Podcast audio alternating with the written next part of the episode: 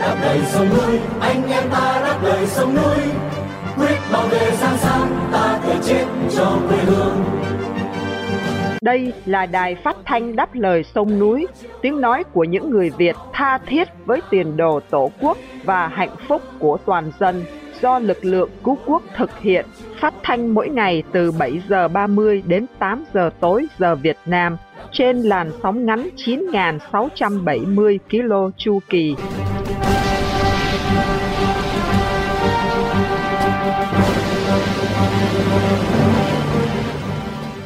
Vân Khanh kính chào quý thính giả. Hôm nay thứ Hai, ngày 21 tháng 8 năm 2023 và đây là buổi phát thanh lần thứ 4482 của Đài Đáp Lời Sông Núi. Mở đầu chương trình là phần tin tức gồm có các tin chính sau đây. Mưa lũ khiến 14 quốc lộ ở Điện Biên và Sơn La bị hư hỏng nặng. Bệnh viện Đắk Nông thiếu thuốc men trầm trọng. Đài Loan kêu gọi hủy bỏ nguyên tắc một Trung Hoa. Sau phần tin tức, chương trình được tiếp nối với chuyên mục phê bình hiến pháp Việt Nam và cuối cùng là phần bình luận.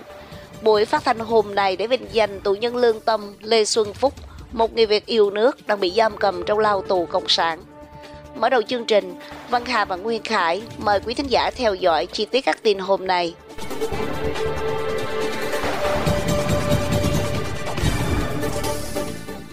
Theo loan báo khẩn cấp của Bộ Giao thông Việt Nam, mưa lũ đã gây hư hỏng nặng cho 14 đường quốc lộ tại các tỉnh Điện Biên và Sơn La.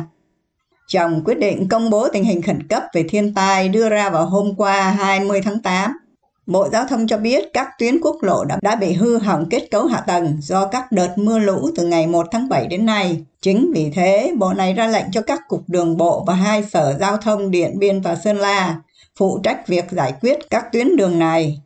Theo báo cáo của tỉnh Điện Biên, mưa lũ từ đầu tháng 8 ở tỉnh này đã gây ra nạn lũ ống, lũ quét, ngập nhà cửa, rau màu, vùi lấp, cuốn trôi nhiều diện tích đất sản xuất nông nghiệp, làm hư hỏng nhiều tuyến đường giao thông và công trình thủy lợi tại nhiều địa phương trong tỉnh. Ước tính thiệt hại là hơn 31 tỷ đồng. Cũng trong ngày 20 tháng 8, mưa lớn khiến nhiều tuyến đường ở thủ đô Hà Nội ngập lênh láng, nhiều phố nhỏ ngập sâu gần nửa thước, với vũ lượng lên đến hơn 100 ly.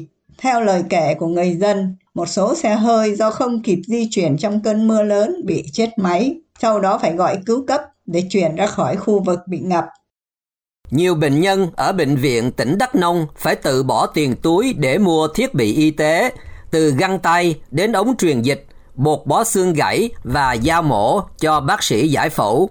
Một bệnh nhân tên Thịnh ở xã Đắk Ha, huyện Đắk Long vào hôm qua 20 tháng 8 cho biết là người cha của ông đến bệnh viện để khám vào tuần trước và được cho biết có một khối u nhỏ trên bàn tay, cần phải giải phẫu cắt khối u.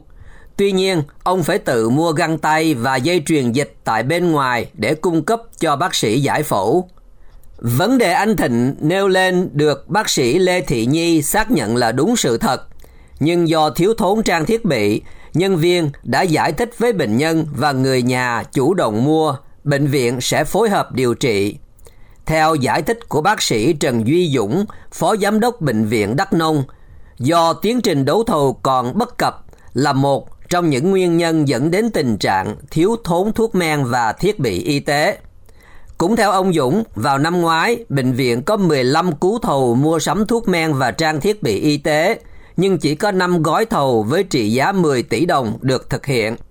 Không chỉ có những bệnh viện như tỉnh Đắk Nông thiếu vật tư y tế, mà trong tháng 3 vừa qua, giới báo chí lề đảng cho biết nhiều bệnh viện lớn tại Sài Gòn, Đà Nẵng và Hà Nội cũng khan hiếm thuốc men. Vào ngày 19 tháng 8, trong khi Trung Cộng tổ chức cuộc tập trận áp sát đảo Đài Loan, đài truyền hình đảo quốc này phát bài phỏng vấn Phó Tổng thống Lại Thanh Đức, kêu gọi giới cử tri hãy hủy bỏ nguyên tắc một Trung Hoa mà thế giới hành xử từ trước đến nay. Ông Lại Thanh Đức, ứng viên hàng đầu của cuộc tuyển cử Tổng thống vào tháng Giêng năm tới, đã hướng đến cử tri với lời kêu gọi là người dân Đài Loan phải dứt khoát chọn lựa giữa dân chủ và độc tài chuyên chế. Theo ông Đức, việc chấp nhận nguyên tắc một Trung Hoa là điều nguy hiểm cho tương lai của Đài Loan. Phó Tổng thống Lại Thanh Đức nói rằng nếu chúng ta chấp nhận nguyên tắc này, chúng ta có thể được hưởng lợi trong ngắn hạn, nhưng một ngày nào đó, nếu Trung Cộng trở mặt, Đài Loan sẽ mất chủ quyền và cộng đồng quốc tế không thể giúp được gì. Ông Đức nhấn mạnh là trong trường hợp tồi tệ như vậy, cuộc xung đột giữa Đài Loan và Trung Cộng sẽ trở thành một cuộc nội chiến và cộng đồng quốc tế không thể giúp, giống như Hồng Kông và Macau. Về cuộc bầu cử tháng Giêng sắp tới, ông Đức lưu ý là không thể coi đây là dịp để lựa chọn giữa hòa bình hay chiến tranh, mà là giữa dân chủ và độc tài chuyên chế.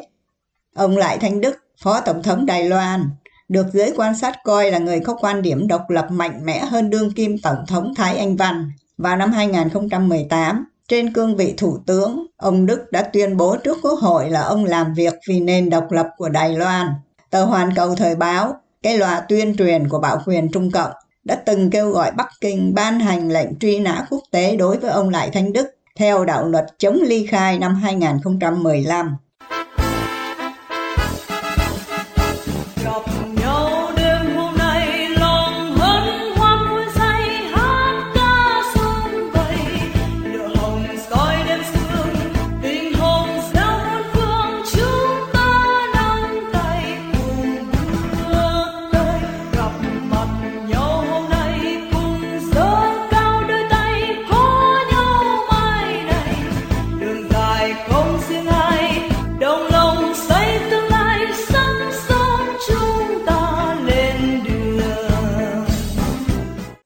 Thưa quý khán giả, hiến pháp là luật nền tảng hay nôm na là luật mẹ của tất cả mọi luật pháp trong một nền dân chủ hiến định pháp trị và đa nguyên. Bản hiến pháp 2013 của Cộng sản Việt Nam có nhiều khuyết điểm quan trọng mà chúng ta cần thảo luận để góp phần cho công tác xây dựng một bản hiến pháp dân chủ chân chính cho giai đoạn hậu Cộng sản. Đây là mục tiêu của chuyên đề phê bình hiến pháp Việt Nam do Đài Phát thanh Đáp Lời Sông Núi chủ trương. Sau đây, mời quý thính giả nghe tiếp phần cuối của buổi thảo luận giữa Quang Nam của Đài Đáp Lời Sông Núi và luật sư Nguyễn Tấn Hải về tương quan giữa bản hiến pháp hiện hành và hệ thống tòa án nhân dân của Cộng sản Việt Nam. Thưa luật sư, chắc chắn là luật sư có theo dõi trong những tuần vừa qua đó, thì Tòa án Nhân dân Hà Nội vừa mới xử vụ án gọi là chuyến bay giải cứu với 54 can phạm. Thưa, đó là một cái vụ án mà làm chấn động trong và ngoài nước vì cái tính chất của vụ án và nhân thân của những can phạm. Thưa luật sư, có thể cho Đài Phát thanh Đáp Lời Sông Núi biết là cái vụ xử án trên đó nó có tuân thủ theo luật hình sự, luật tố tụng hình sự, và nhất là nó có tuân thủ theo hiến pháp của Việt Nam hay không thưa luật sư? Vâng, thưa anh Quang Nam, thì các bị can trong cái vụ chuyến bay giải cứu này đó thì bị buộc tội theo khoản 4 của điều 554 của Bộ luật hình sự về cái tội ăn hối lộ và môi giới hối lộ. Và cái điều đặc biệt như anh Quang Nam thấy đó, thì cái khoản 4 quy định rằng nếu can phạm ăn hối lộ trên 1 tỷ đồng Việt Nam thì hình phạt là 20 năm tù giam, tù chung thân hoặc là tử hình. Tức là nói về luật thì trong 54 can phạm là chỉ có 4 can phạm là Tòa án Nhân dân Hà Nội đã ra bản án đúng như khoản 4 của điều 354 Bộ luật hình sự, có nghĩa là bị tù chung thân. Còn các bị can khác, kể cả cựu Thủ tướng, Phó Giám đốc Công an Hà Nội, ông Thứ trưởng Bộ Ngoại giao, các ông đại sứ, lãnh sự tại Nhật, Malaysia, Angola, đều đã được hưởng một bản án không tương xứng với luật hình sự. Hay nói cho rõ hơn là họ đã được hưởng sự khoan hồng của Đảng, vì họ là đảng viên. Và trên thực tế thì Hội đồng xét xử của Tòa án Nhân dân Hà Nội đã đi ngược lại với điều 103 khoản 2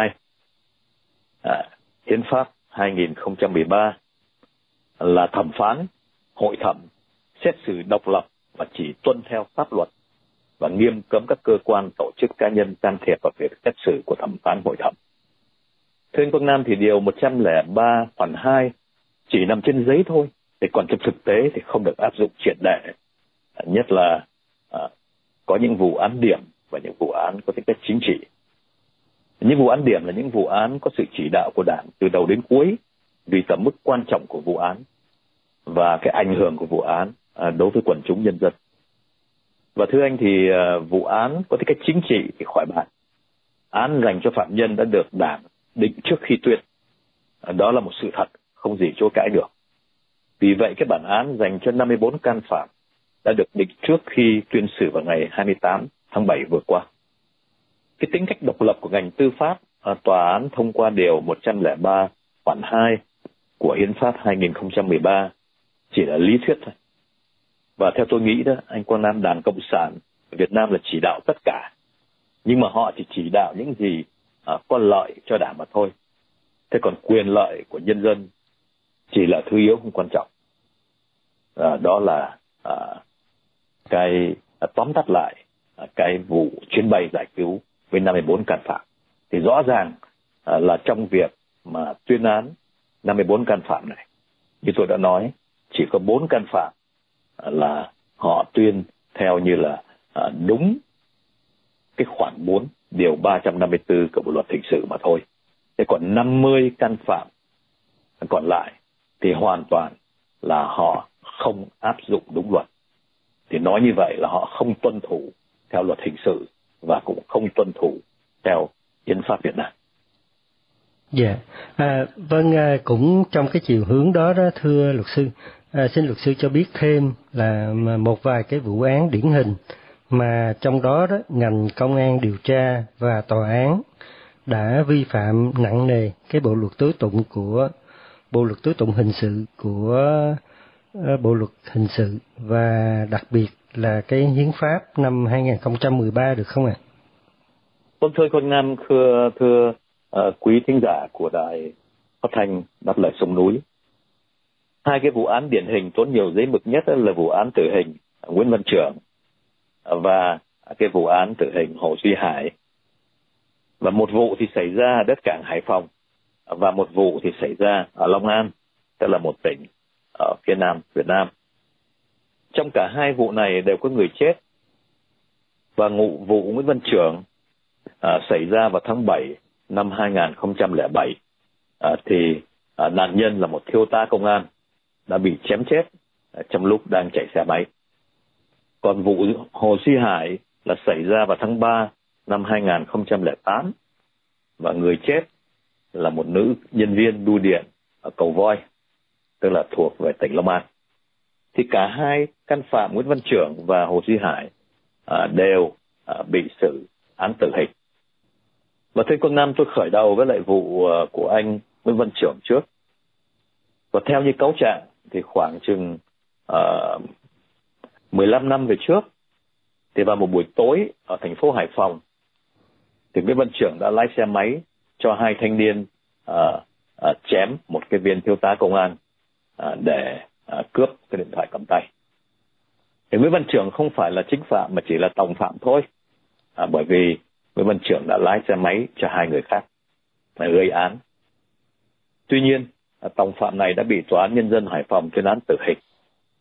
Mà trong khi xét xử cái vụ Nguyễn Văn Trường thì Tòa án Nhân dân Hải Phòng đã được Viện Kiểm sát đưa hồ sơ qua, chuyển hồ sơ qua. Thì trong hồ sơ qua hoàn toàn không có nhân chứng, cũng không có vật chứng, mà cũng không có dấu tay, tức là người ta gọi là vân tay. Và trong cái thủ tục tố tụng trong vụ xử Nguyễn Văn Trường, đã hội đồng xét xử đã không có tôn trọng cái thủ tục tố tụng và đã bỏ qua tất cả để mà cái gán án tử vào cho tòng phạm Nguyễn Văn Trường.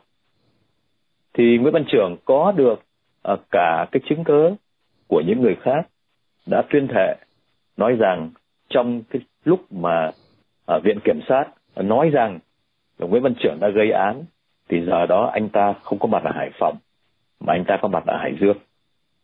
Và thân nhân của anh Trường cũng như chính là bản thân anh cũng đã làm nhiều đơn lên các giới chức thẩm quyền để mà xin tái xét là nội vụ, nhưng là chỉ là tiếng kêu trong sa mạc mà thôi. Thì thân nhân của anh Trường đã nhận được giấy báo của Tòa án Nhân dân Hải Phòng nói rằng anh Trường sẽ bị là xử tử hình, tức là nhận cái án chết, tức là sẽ thi hành án.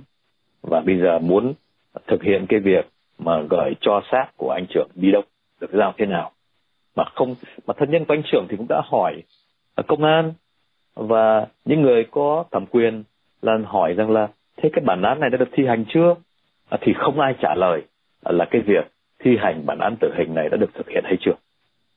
Thì anh thấy đó, thật là một cái chế độ mà mọi việc làm đều không có trong sáng, mọi việc đều không hiểu biết rõ, và giới chức thẩm quyền chỉ có trả lời và nói rằng không rõ, thế là người ta không còn biết ở chỗ nào để mà tìm ra cái thông tin cho đúng nữa. Thì bây giờ cái vụ của anh Trần Văn Trường, người ta đã có nhiều ngàn người, tôi nghe nói là đã có trên 5.000 người rồi, đã ký một cái thỉnh nguyện thư để mà yêu cầu ông chủ tịch nước ân xá cho anh. Nhưng mà tôi không biết, và tới giờ phút này thì nhà nước Việt Nam quyết định thế nào về trường hợp của anh Nguyễn Văn Trường, và anh có bị thi hành án hay chưa thì cũng không ai biết. Và đến cái vụ thứ hai là vụ anh Hồ Duy Hải. Vụ Hồ Duy Hải xảy ra ở bưu điện ở Cầu Voi, ở Long An vào năm 2008. Thì anh Hồ Duy Hải này, thì vụ này thì đã quá rõ, bởi vì trong quá trình điều tra, các viên chức điều tra đã ngụy tạo, đã cung cấp vật chứng cho bên viện kiểm sát, đã ra chợ mà mua dao, mua thớt, đã báo cáo với lại viện kiểm sát là đây là dao và thớt mà Hồ Duy Hải đã dùng để gây án, để giết nạn nhân.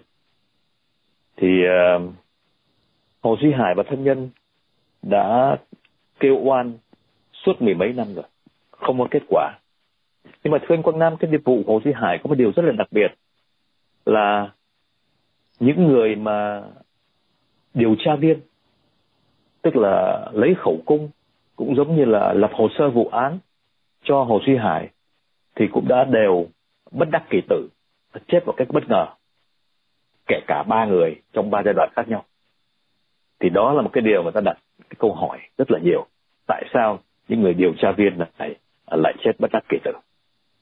Và trong cái vụ Hồ Duy Hải thì các nhân viên điều tra ở công an đã không tôn trọng thủ tục tố tụng trong việc trưng bày các chứng cứ. Nếu mà viện kiểm sát mà biết họ trưng bày những chứng cứ này là những chứng cứ ngụy tạo, thì viện kiểm sát ở Long An đáng lẽ ra phải đình hồ sơ tòa án và không chuyển qua tòa án nhân dân để mà xét xử thì mới đúng, hoặc là trả lại hồ sơ lại cho công an ở Long An để mà điều tra thêm, hoặc là làm rõ ra những chứng cứ này có phải là thực sự hay không thì mới là đúng. Nhưng mà viện kiểm sát Long An đã bỏ qua tất cả những cái việc ngụy tạo đó và chuyển hồ sơ qua tòa án nhân dân, để đến sau cùng Hồ Duy Hải đã lãnh cái án tử hình. Và đến bây giờ, mặc dù là án tử hình chưa được thực hiện, chưa được thi hành, nhưng mà đã có rất nhiều tiếng kêu cứu từ phía dân chúng, cũng giống như là thân nhân của Hồ Duy Hải yêu cầu là hoặc là phải xử lại, hoặc là phải tha cho anh, bởi vì đã gần 15 năm rồi, bản án của anh vẫn còn nằm y ra đó. Thì thưa anh Quang Nam, qua vụ Nguyễn Văn Trường và vụ Hồ Duy Hải thì chúng ta thấy cái gì? Chúng ta thấy một điều là cái nền tư pháp, hay nói hơn là cái tòa án nhân dân Việt Nam hoặc là viện kiểm sát, họ thực hiện luật pháp rất là luộm thuộm, tùy tiện. Và thưa anh, thì bây giờ theo như thống kê mới nhất của các cơ quan nhân quyền thì tại Việt Nam bây giờ đó đã có hơn 1.200 án tử hình đã bị thi hành. Và riêng trong năm 2022 vừa qua đã có trên 100 án tử hình đã thi hành. Mà trong khi bây giờ người ta kêu gào, người ta kêu gọi là phải hủy bỏ cái án tử hình đi theo như các nước văn minh, nhưng mà Việt Nam vẫn còn duy trì án tử hình. Thì chúng ta tự hỏi rằng nếu những người ta gọi là can phạm hay là bị can ra tòa mà bị xử án tử hình, và sau này nếu mà tìm ra được, có những chứng cứ mà tìm ra được là những người đó bị oan, thì tòa án sẽ trả lời ra sao đây? Thành thử ra chúng ta thấy rằng nền tư pháp của Việt Nam là một nền tư pháp bất công, là một nền tư pháp áp dụng luật không công bằng đối với mọi công dân. Những người đảng viên, những người quyền cao chức trọng, những người có tiền thì sẽ được đối xử một cách khác. Và đối với người nhân dân quần chúng bình thường thì luật lệ sẽ được áp dụng triệt để đối với họ. Thì đó là một cái điều đáng buồn cho đất nước Việt Nam hiện tại đây đó, anh Quang Nam. Dạ vâng, thay mặt quý thính giả của Đài Đáp Lời Sông Núi, Quang Nam xin trân trọng cảm ơn luật sư Nguyễn Tấn Hải. Xin hẹn gặp lại luật sư ạ. Vâng, xin cảm ơn anh Quang Nam và cùng xin cảm ơn quý thính giả của Đài Phát Thanh Đáp Lời Sông Núi đã nghe chương trình vừa qua. Xin gặp lại anh sau.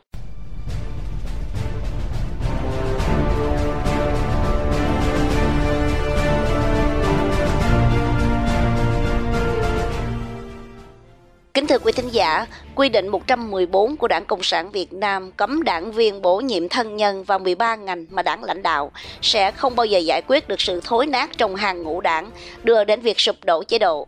Chỉ có thực tâm dân chủ hóa đất nước mới giải quyết được vấn nạn này. Mời quý thính giả đã Đáp Lời Sông Núi nghe phần bình luận của Vũ Hải Lê với tựa đề "Quy định 114 chỉ là cái chèn bánh" sẽ được Nguyên Khải trình bày để kết thúc chương trình phát thanh tối nay.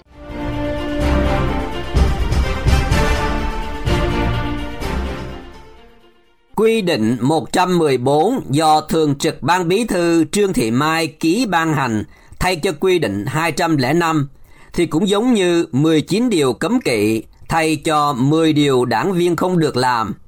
Chiếc xe đò chở Đảng Cộng sản Việt Nam đang lao dốc, đạp cả thắng chân, lẫn kéo cả thắng tay, đều tỏ ra vô hiệu.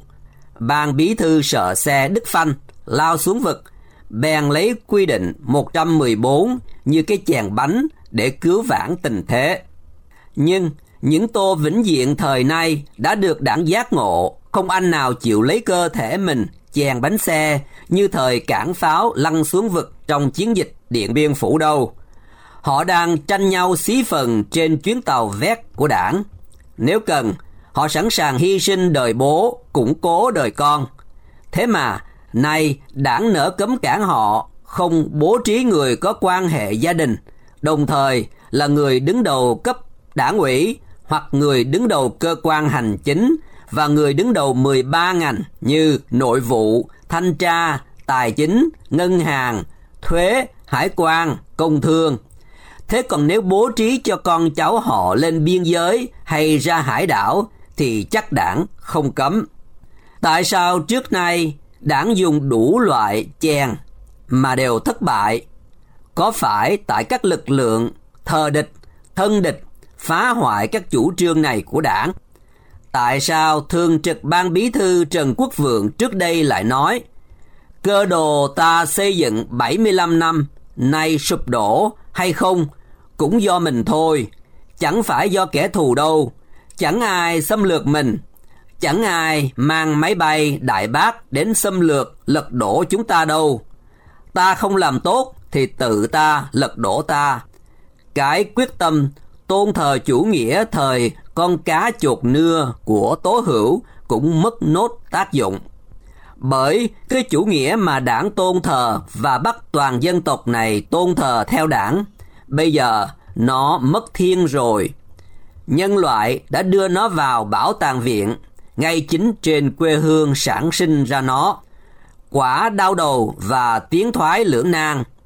Thật ra thì trong cơn khủng hoảng, một số đã biết cách ứng phó, như các đảng Cộng sản Đông Âu cũ đã chữa trị.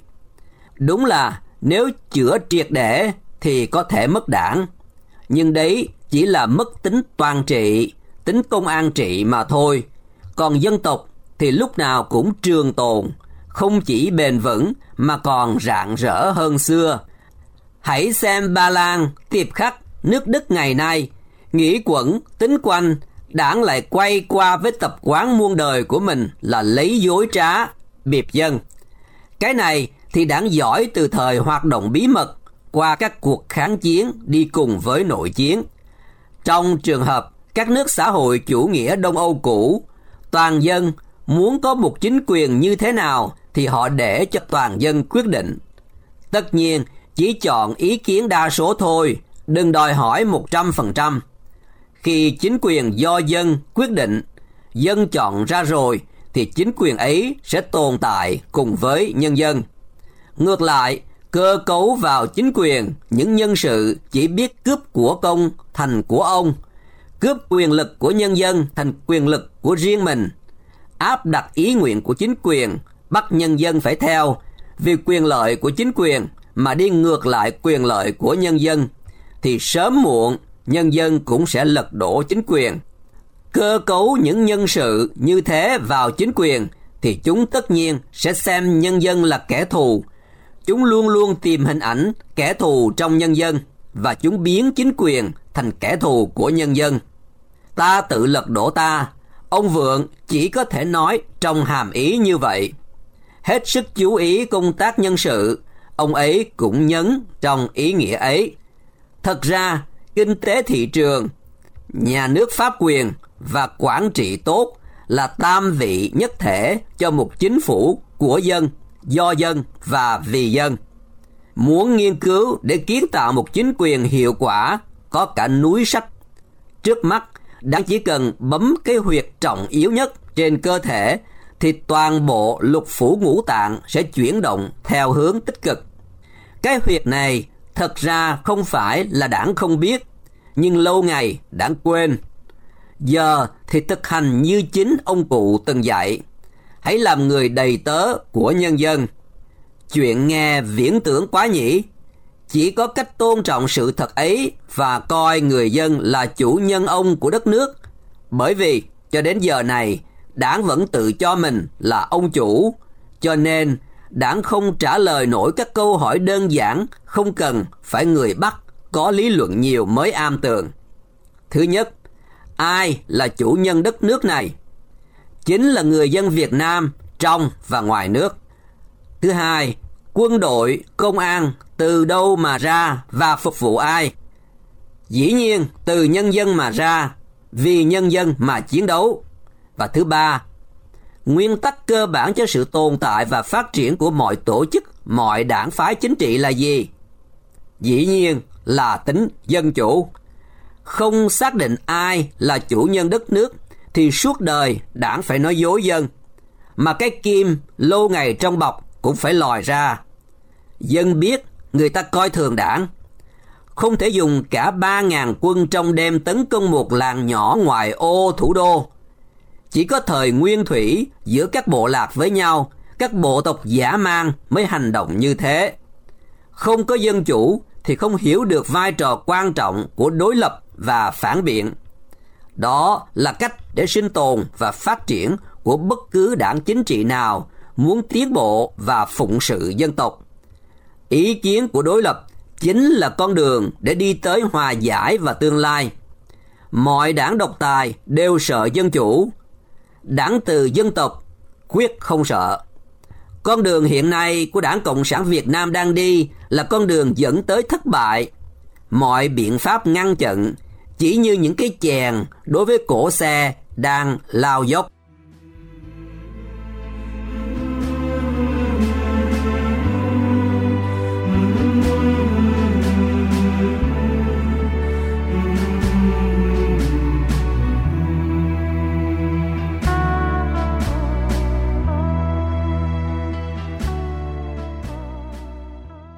Trước khi chia tay trong buổi phát thanh tối nay, kính mời quý thính giả cùng Đài Đáp Lời Sông Núi nhớ đến anh Lê Xuân Phúc, sinh năm 1951, bị bắt ngày 5 tháng 2 năm 2012 với bản án 15 năm tù giam. Một tù nhân lương tâm đang bị bạo quyền Việt Nam giam cầm trong ngục tù vì lòng yêu nước, lẽ phải và sự đóng góp tích cực vào tiến trình dân chủ hóa Việt Nam.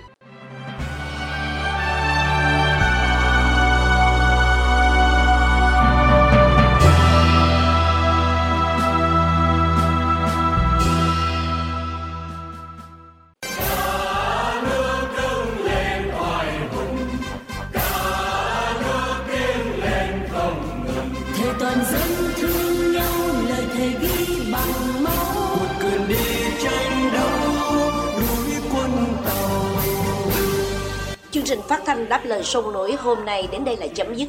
Hẹn gặp lại quý thính giả trong chương trình tối mai. Cảm ơn quý thính giả đã theo dõi chương trình. Kính chúc quý vị một đêm thật bình an và xin chào tạm biệt.